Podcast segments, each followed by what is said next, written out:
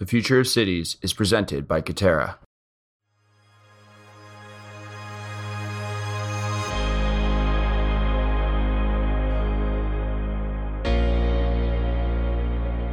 Welcome to the Mission Daily. This week, we are previewing our new podcast, The Future of Cities. In season one of The Future of Cities, we dive deep on subjects affecting how our cities are growing and changing. Each episode includes commentary from industry leading experts, including city planners, technology innovators, government officials, architects, builders, and more. This week on the Mission Daily, we are running the interviews we did for the future of cities in their entirety. Today, we share our interview with Stephen Kieran and James Timberlake. Steve and James are co founders of the award winning architecture firm Kieran Timberlake. They are also co authors of the book Refabricating Architecture. In this interview, Stephen James told us how prefabricated architecture will reshape cities of the future and how incentives will need to change in order for innovation to take place. If you like what you are hearing, please subscribe to The Future of Cities on Apple Podcasts or wherever you get your podcasts. What's so interesting about the problem solving techniques that you're talking about is really a shift in mindset.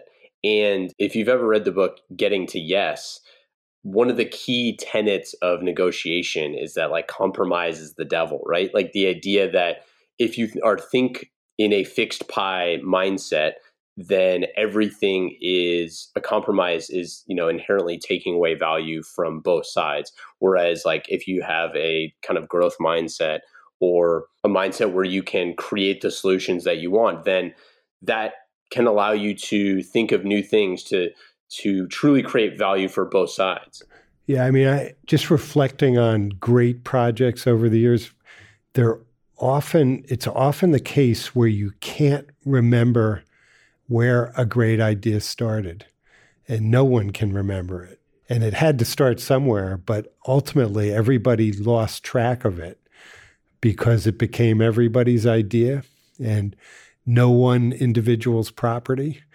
And it became something else. I think the reason why no one can remember where it started is because it used the intelligence and passion and commitment of everybody involved to make something better than it began. You know, those those are great outcomes when you the source becomes nebulous in, in a way. And uh, true, but in an, in a world of attribution, that flies in the face of the contractor, the owner, and the architect in terms of their self satisfaction to an outcome. And I'm not saying that it's it's wrong. It's just that they are often at odds relative to what their own personal self-satisfaction as an as a person might be for any particular project. And you know, I think if you look at the great contractors of the world rather than the great architects, people can start naming the great architects of the world. You start asking who are the great contractors of the world over the centuries. And people would have to struggle with that because it wasn't about necessarily personal attribution. They can name companies, and the companies might be eponymously named, but they are they are not necessarily about a singular individual. They are a group, you know, as a group of individuals. You know, I think Steve and I've always reflected upon what's right about architecture and what's wrong with architecture. I think that's one of the things that's been wrong about architectural education is that we're taught baby steps early on in our careers that it's all about us. We forget, you know, the myriad of other voices that make up the getting to yes. Yeah, and I, I, I love that idea, and it's a it's a very profound thought because I think that it mirrors with the idea of mass customization and your ideas around kind of mass production versus mass customization where at this point in time i mean and i guess you could speak to this but like how quickly are we getting to the point where someone can flip through a book and choose the different elements that they want in their house or in a project with the idea of you know, essentially endless numbers of customizations that are possible. And I think just thinking from the tenant's perspective or the user's perspective, I think is really valuable with the idea that they don't know the names of all the people who worked on the project, much like at the end of a movie, you have kind of like all of the nobody stays for the credits of who the key grips were, but those people are all instrumental in in kind of creating the project. So I guess just talk about the idea of like mass customization and how that affects the end user or you know the tenant or whoever is the person that's going to be in that building. You know, by its definition, and in the book we talk about the difference between mass production and mass customization. By its very nature, architecture requires customization that mass produced artifacts like automobiles and aircrafts and ships, basically things that move, don't have to necessarily contend with. They do.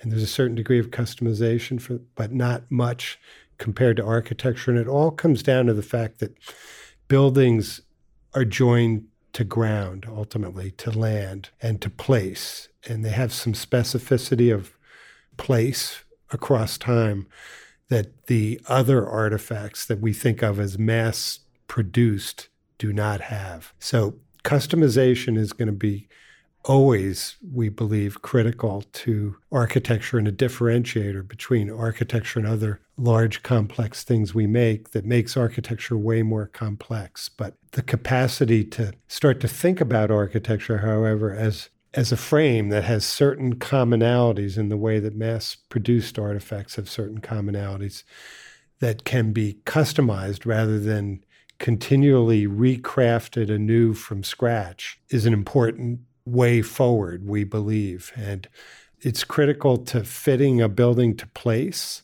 you know, to making it perform in terms of where it is climactically. Those are all critical things that we have to do to differentiate buildings from each other based on just where they are. You know, secondly, who are they for? The people inside them. Again, you know, buildings have the need to adapt to individuals in ways that other mass produced artifacts don't. And we we have to do it. People are different, institutions are different, cultures are different. So the capacity to think through frames that can be customized for individual circumstances is really, you know, a critical approach here. So we, we, we believe that customization, along with mass production and kind of trying to find ways to fuse the two into mass customization, remains you know the holy grail for architecture in a lot of ways. And we're starting to see it develop in the housing markets i think first because there's often more similarity at their core for the types the building types that are, we use for housing. And there's a lot of capacity within those types though to mass customize. So uh, that's something we're passionate about exploring and continuing you know steve unpacked i think rightly what the kind of current thinking and model is. But I think we're at a point where we have to question those precepts and those concepts. We have to question the notion that architecture is singular and bespoke. And we have to question whether or not architecture can adapt and can be formed and framed in such a way that it provides different circumstances and for different outcomes. So just take the example of a mattress for a second. You know, something really dumb and stupid, but the most comfortable mattress in the world forms itself to every imaginable possible body type in the world under a wide variety of environmental conditions.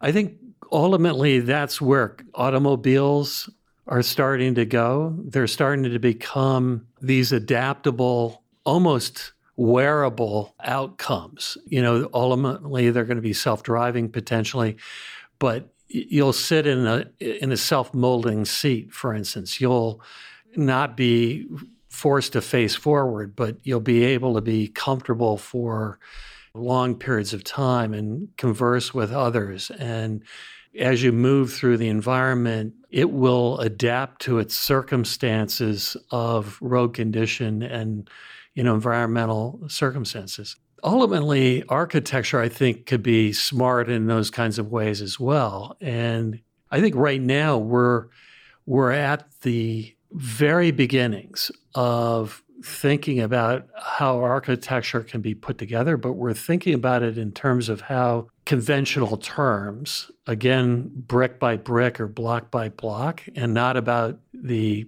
smart adaptability of those materials or the application of those in circumstances that would really change how we might think about think about architecture in the future. And and so you can't imagine Ronchamp, for instance, by Le Corbusier being anything of its site and its place and its climate and its light and its circumstance. But it doesn't make a great house.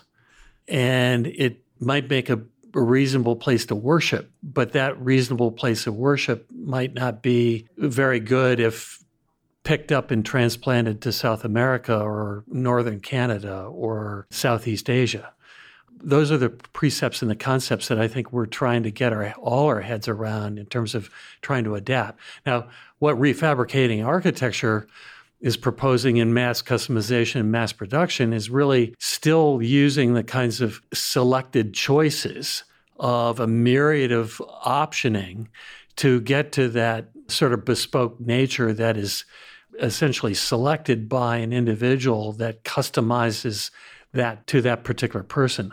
I don't think that's where we're going to be in 15, 20 years, or even 50 years from now, where between VR and AI and a variety of other adaptive environmental uh, surrounds, you might be in a green room, for instance, but imagine a very different house on a day by day basis because you can just imagine it and live in that more virtualized circumstance. Until then, we're working with bricks and mortar and blocks and steel and elements. I think the customization argument is something that, and the mattress analogy is is a great great point. I mean, I think that we're going to look back back at these days and be like, wait, you went to a store and they didn't have your size? What do you mean they didn't have your size? What's a 34 waist? Didn't you just have it tailored exactly to your specifications? Didn't your shoes just show up I mean, Nike's already doing that. You can you can get customized shoes. I mean, I think every single aspect of that will be customized in the future. But the idea that you know, there's and I forget the exact numbers, but we talked to you know folks that were with Habitat for Humanity, and Marty Kooistra used to be one of their their directors. But the idea that you know they were building a house every, I think he said it was like you know 12 seconds a new house was being built, and he was like, except the problem was that the problem was that we needed 90,000 new houses a day and we were using non-experts to build them right so so you so you have this idea it's like there's no way that we can achieve the scale of a billion new houses without some level of mass you know productization but you also but there are ways to achieve customization within that. And i think that that's that's the thing that I think people don't really realize what that looks like. Because I think we, you know, in America, we're familiar with the idea of like developments. You build a development and you know you can there's a few choices that you can make with that development and they all kind of look the same.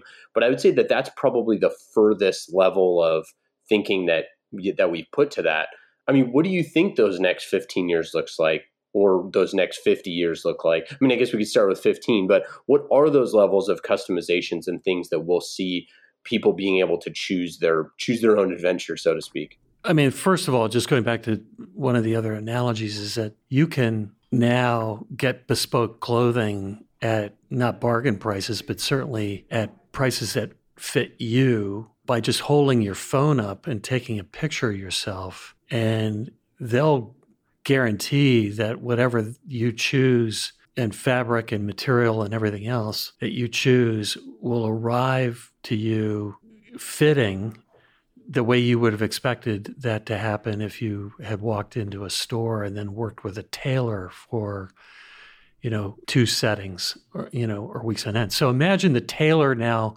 is the architect and the architect as tailor who used to have you sit across the table from you and you're working with that tailor to you know make a home for yourself now the way we're moving and the way this profession has not come to realize itself is that the tools that we currently are using are moving us toward, in some ways, our self extinction. And that self extinction, in order to meet the housing demand and to meet the markets worldwide, one wants the input of the individual who's going to use that particular home or shelter or circumstance, but have that shelter or home or circumstance arrive to them in a meaningful amount of time. And that meaningful amount of time,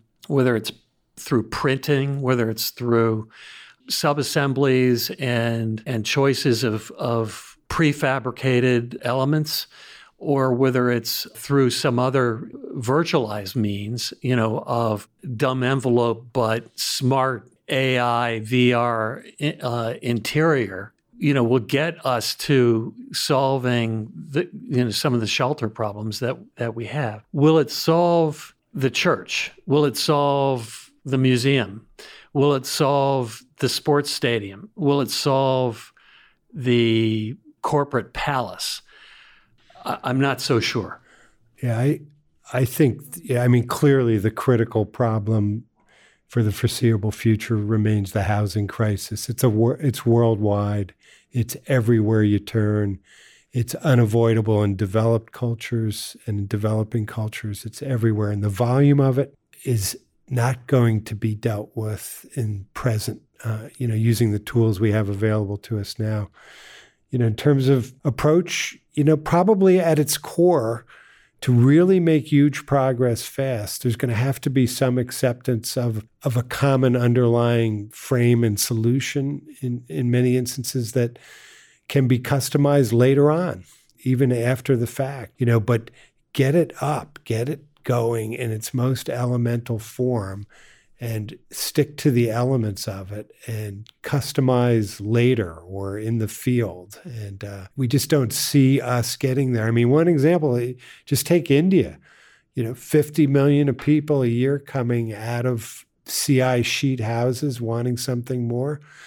In all of the United States, we produced, you know, like a million and a half units a year of housing. How are you going to get to 50 million a year? How are you going to do it?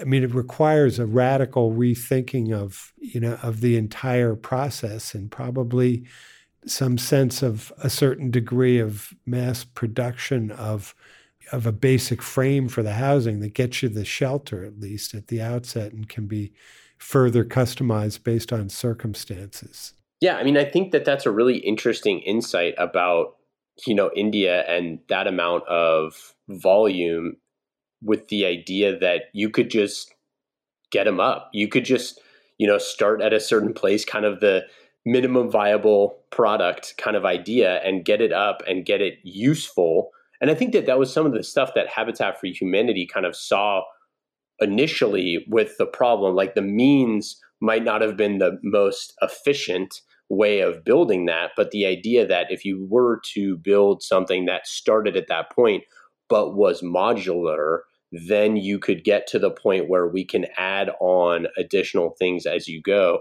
I mean, we talked to Grant Geiger of CEO of EIR Healthcare and their product Med Modular is that kind of idea for hospitals where hospitals might not have the time, effort, energy, resources, and money to build, you know, the entire scope of you know the entire hospital at one time or rebuilds but if you build modularly then you can add on in a way that makes sense. I guess talk about like the future of modular and how that might be beneficial. You know, I mean, underlying it at its core is a kit of parts that's common and extensible, you know, that dimensionally is already integrated, that has the capacity to integrate systems in it.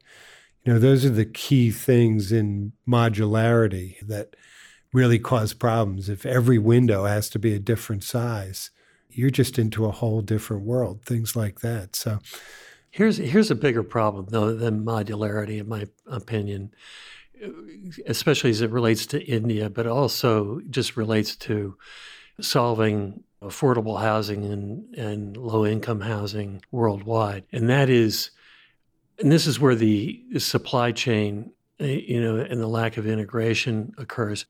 We're on imperial standards and, you know, two different, and metric.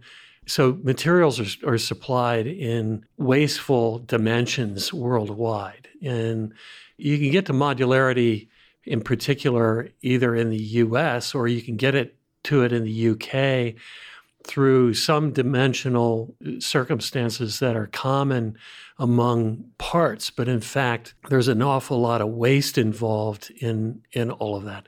The other aspect is regulation and i think one of the great hurdles of solving housing worldwide at any level but particularly at the affordable housing level and low income housing level and particularly in India, but also the United States, is regulation. That between codes which affect how you can think about building modularly, if you will, whether it's shipping space or whether it's flat packing or whether it's you know panelization or other, other kinds of things and how those things are integrated but also just the sheer scale of putting the numbers of units that you need to deliver in a certain amount of time on sites at different places. And I think you can solve the logistics. I think you can solve the supply chain through integration. I think you can solve the mass customization and mass production issue.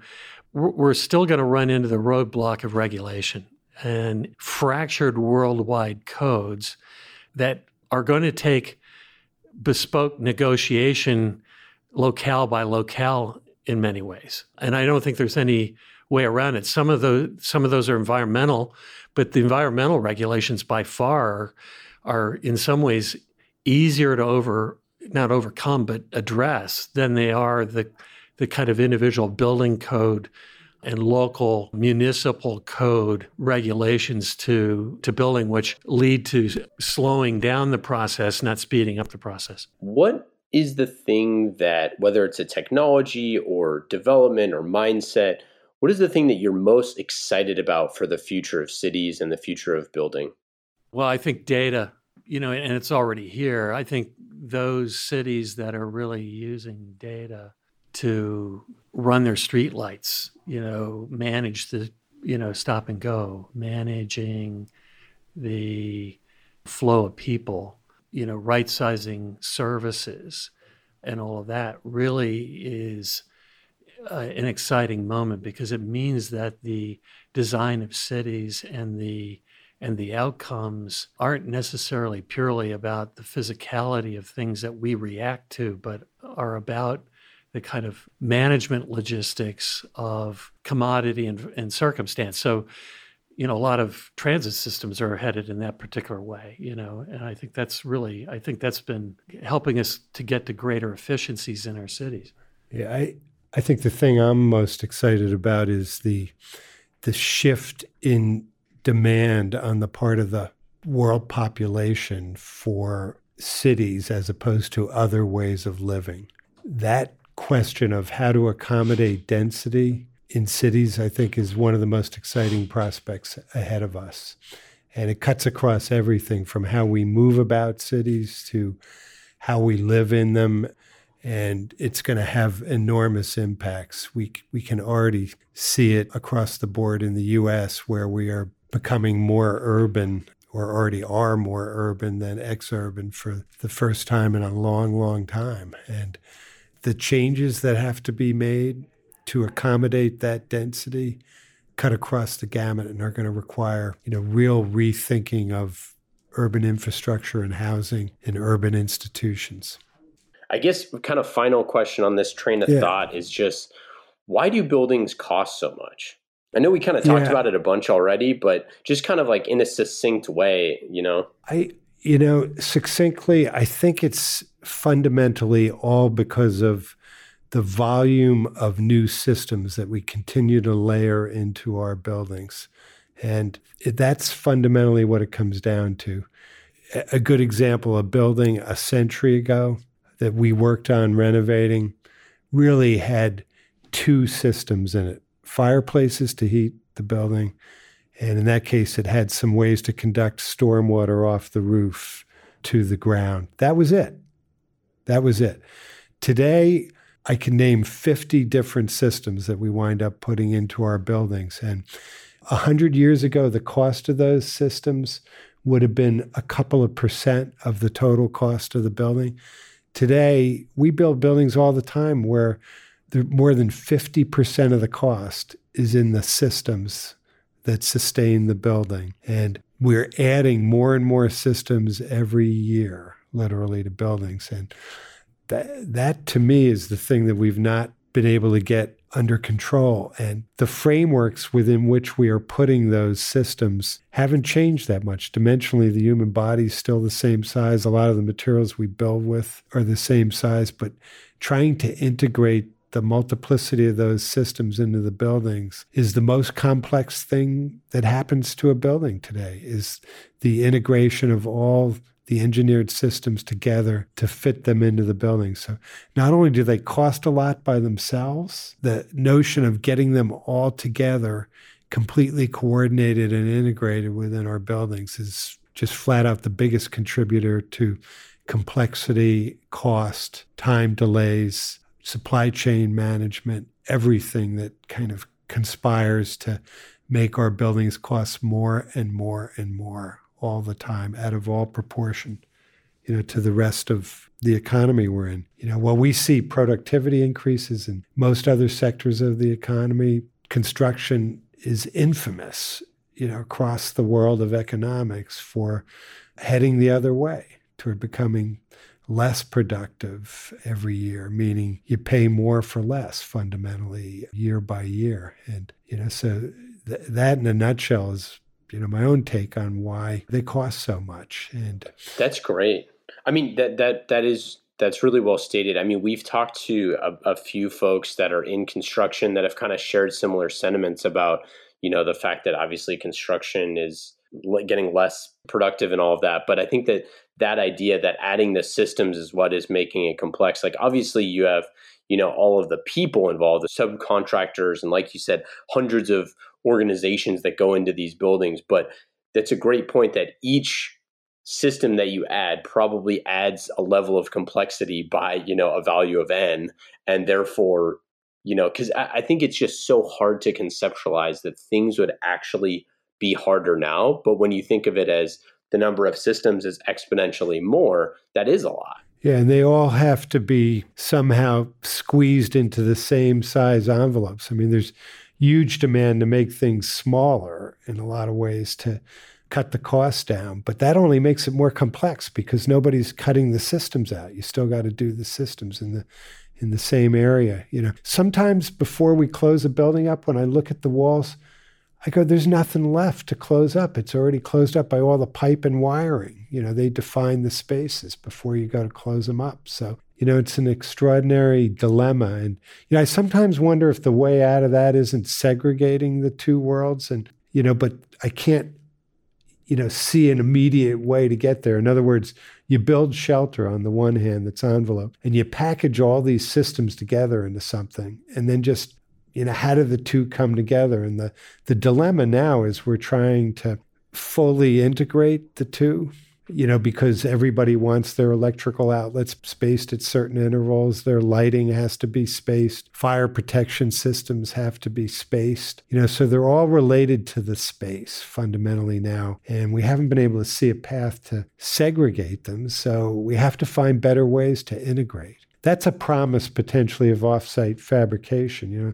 it's a good way to shift to a topic of Loblolly House, where you know fundamentally that house came about because we don't believe in just writing manifestos and refabricating architecture was nothing less than a you know a manifesto about the reorganization of architecture and construction and owning and operating buildings but those houses in a way were efforts to build the arguments in the book and it was difficult to get clients to build the whole argument in the book because buildings cost a lot of money and there's a limited tolerance for risk. So a house is a good place to start because the risk is limited to the cost of a house, not to the cost of a huge building. So so those were op, you know, basically literally building the arguments in the book. So when you look at a house like Loblolly House, you should be able to read out of that house all the arguments in the manifesto. And you know, we we we tried to make elements out of the house. We put up an aluminum scaffold that is inherently capable of being rapidly assembled and disassembled. We made offsite cartridges for floors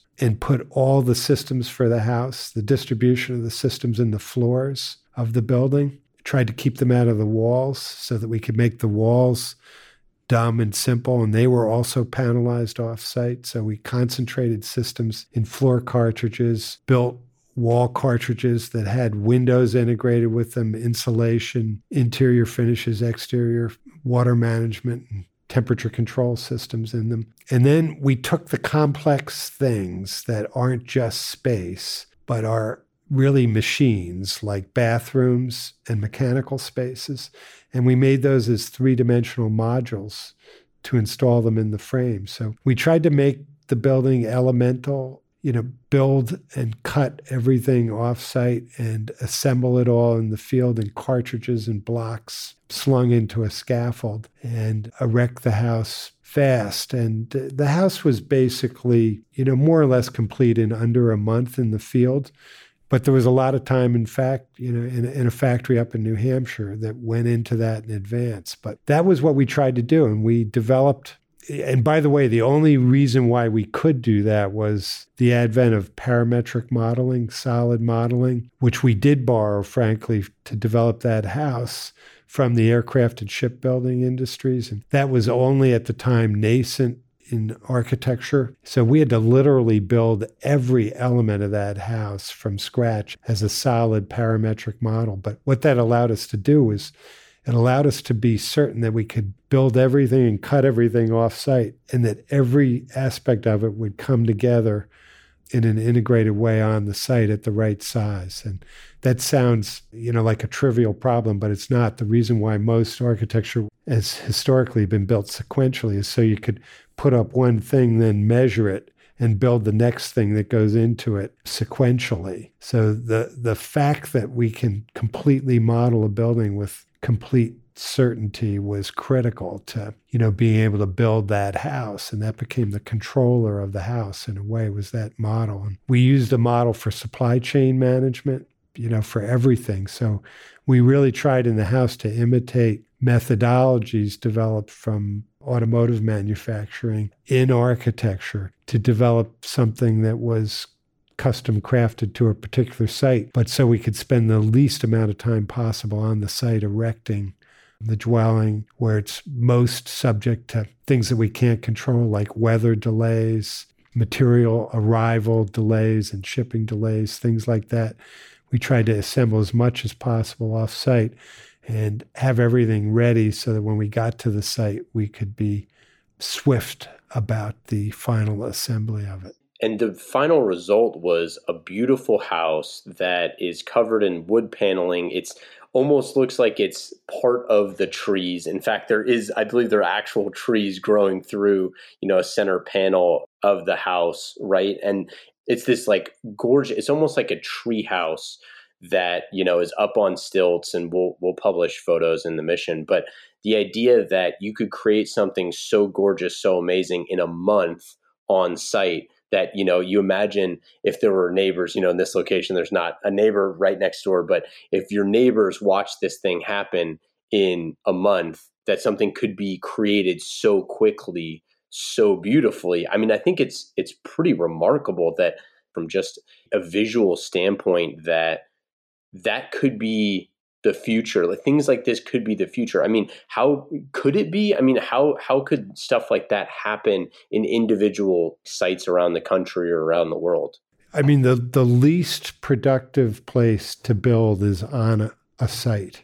It's kind of like when you arrive at the site today you have to set up almost a custom factory to put up the house. So i think what is extensible and what we're we're learning through these ongoing exercises that we continue to explore is the idea that if you can completely model a building and then fabricate say on the order of 80 to 90% of it somewhere else in factories and get all the parts ready, at that point in time, you limit your time and money risk because you've got all the parts ready and can assemble them on the site quickly. So that's an extensible idea that we could, you know, literally no longer think of the site as a factory, but think of architectural production factories that produce integrated floor cartridges with systems in them, that produce walls that have the windows in them, the insulation, everything in them, produce bathrooms, produce kitchens, produce mechanical spaces, and have all those parts arrive and be assembled rather than constructed on the site. You know, so th- that's that's an extensible idea, we believe, and we're seeing, by the way, aspects of that idea taking hold across the industry. You know, when we built Loblolly House, well, let's let's go back a little bit further. Just 15 to 20 years ago, most curtain walls, glass curtain walls on buildings were built stick by stick and then glazed on site. Now, those walls are all built in factories as integrated assemblies, fully glazed in large panels that are lifted and craned onto buildings on site. So we're starting to see some of the provocations, you know, we articulated less than two decades ago in refabricating architecture. We're starting to see a lot of that coming to fruition in incremental ways across the industry and in more holistic ways, frankly, with houses and housing. Well, and the technology, the the software, you have those plans, right? So like not only like you have all of the institutional knowledge from building it, but you also physically have the technology that you could say, hey, we did this. This is the exact specifications of this. Right. And you have that, and you can kind of almost, you know, save, drag and drop that file and say, you know, Loblolly House, you know, number two. Correct. You know, and we could customize from that model. A huge amount of effort and energy went into building that model you know, to give you a rough idea, because solid modeling didn't exist, parametric modeling, we had to build every single piece of hardware in that as an item. You know, it took about 2,000 hours or so to build the parametric model for that building. That could be done today in a fraction of that time. Manufacturers provide products to you with solid models of them that you can import into a drawing set. So there's there's been enormous change on that front that is dramatic and really shifting industry. So shifting gears here to the final question. Do you have a do you have a few more minutes? Yes. Or, yeah, I've got about five uh, more minutes. Okay, great. So what was the cellophane house and how did this idea come about? Okay, that it's interesting. My son, we, we had done back around 2003 a pavilion at the Cooper Hewitt National Design Museum in New York. Cooper Hewitt National Design Museum is part of the Smithsonian, but it was called Smart Wrap. And it was an idea about a building skin that could be printed, could have printed functionalities on it. So this is the ultimate vision of integration. It, we took PET plastic, it's a plastic commonly used for Coke bottles and things like that, and we printed on it circuitry printed ink circuitry, and we used printed organic light emitting diodes on it. They were small at the time, 15 years ago, kind of phone screen sized. We projected the idea that we could connect to those printed organic photovoltaics, organic solar, also printed on the film, along with the projection of an idea of printed battery storage on it. So it was an idea of basically a, a, printed building envelope that could collect energy from the sun, move it through printed circuitry to batteries where it could be stored or to lights that could project light. So it was an idea about a building envelope. And we kind of married that to Loblolly. It was kind of the love child between Smart Wrap and Loblolly in a way, is what became Cellophane House. So, because it was in New York City next to MoMA, we decided to go high with it. So, we wanted to show how high we could go with a scaffold system structurally. And we went five stories with that.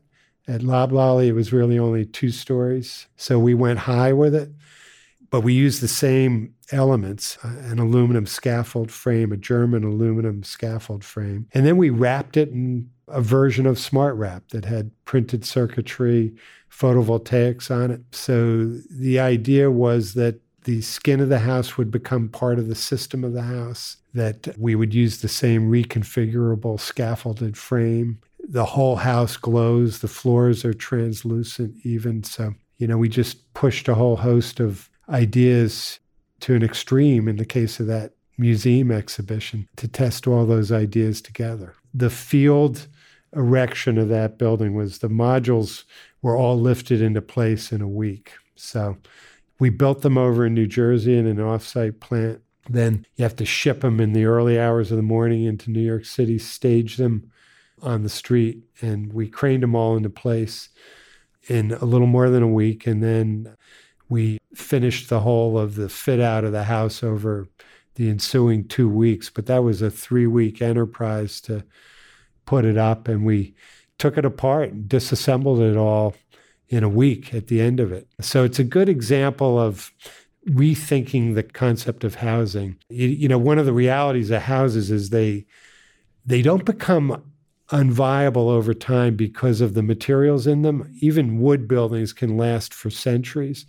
They they become unviable because of where they are and because of real estate cycles related to land. So one of the ideas we're looking at in all these structures is if the materials are still good, why are we demolishing them and wasting them? Why can't we build build our houses in demountable ways so that they can be relocated and the materials can be completely reclaimed rather than landfilled? So that was an idea that was present in both Loblolly and um, Cellophane House, and it's a huge idea environmentally about in pure carbon terms. If you convert energy to carbon, the materials that go into the making of each of those houses equals about 40 years of operating energy required to operate them. So, if we can reclaim all of the energy that goes into those materials again and again and reuse those materials, we're saving huge amounts of energy. So, that was an important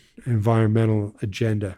Yeah, and we we think it's it's really important, you know, because the devastation that goes on in our own city of Philadelphia because of neighborhoods that become unviable and the cost to the city of trying to keep those up, ultimately demolish them and take them down, it's enormous. So if we could rethink how we house ourselves as something that can be, you know, basically assembled and disassembled and relocated if particular areas become unviable. And, and we can't predict how cities are, how portions of cities are going to be viable or not into the future. We just can't predict which industries are going to thrive and which aren't.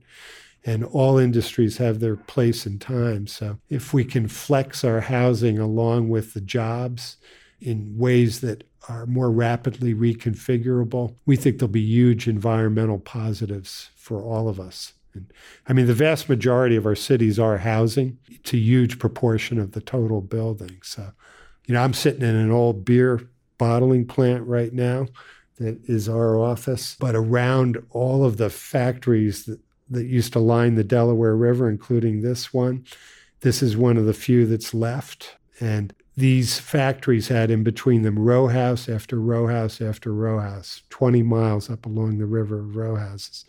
And when the factories left, the houses left with them, the people left, you know, they weren't viable. So if you think about being able to flex a city across time in ways that you could just move the housing rather than trash, well, abandon first and ultimately demolish the housing, you know, that could have huge consequences. That's amazing. I mean, that's really zero waste. You know, we talk about zero waste buildings, but that, I mean, that is truly zero waste.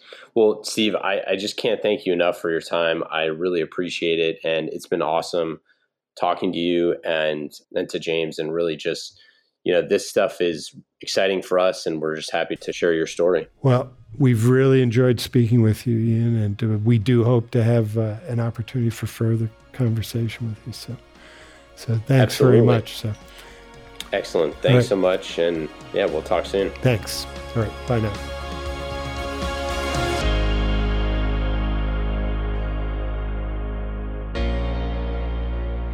Thank you to our friends at Katerra. The multi trillion dollar global construction industry is ready for change. Katerra's end to end team is joining together from different industries to innovate the future of building. Learn how you can join their growing team at Katerra.com or click the link in our show Hey, listeners, thanks for tuning into this episode. I hope you enjoyed it as much as I did. If you haven't already, please subscribe, rate, and review this podcast. It helps spread the word, and I would greatly appreciate it. See you next time. Notes.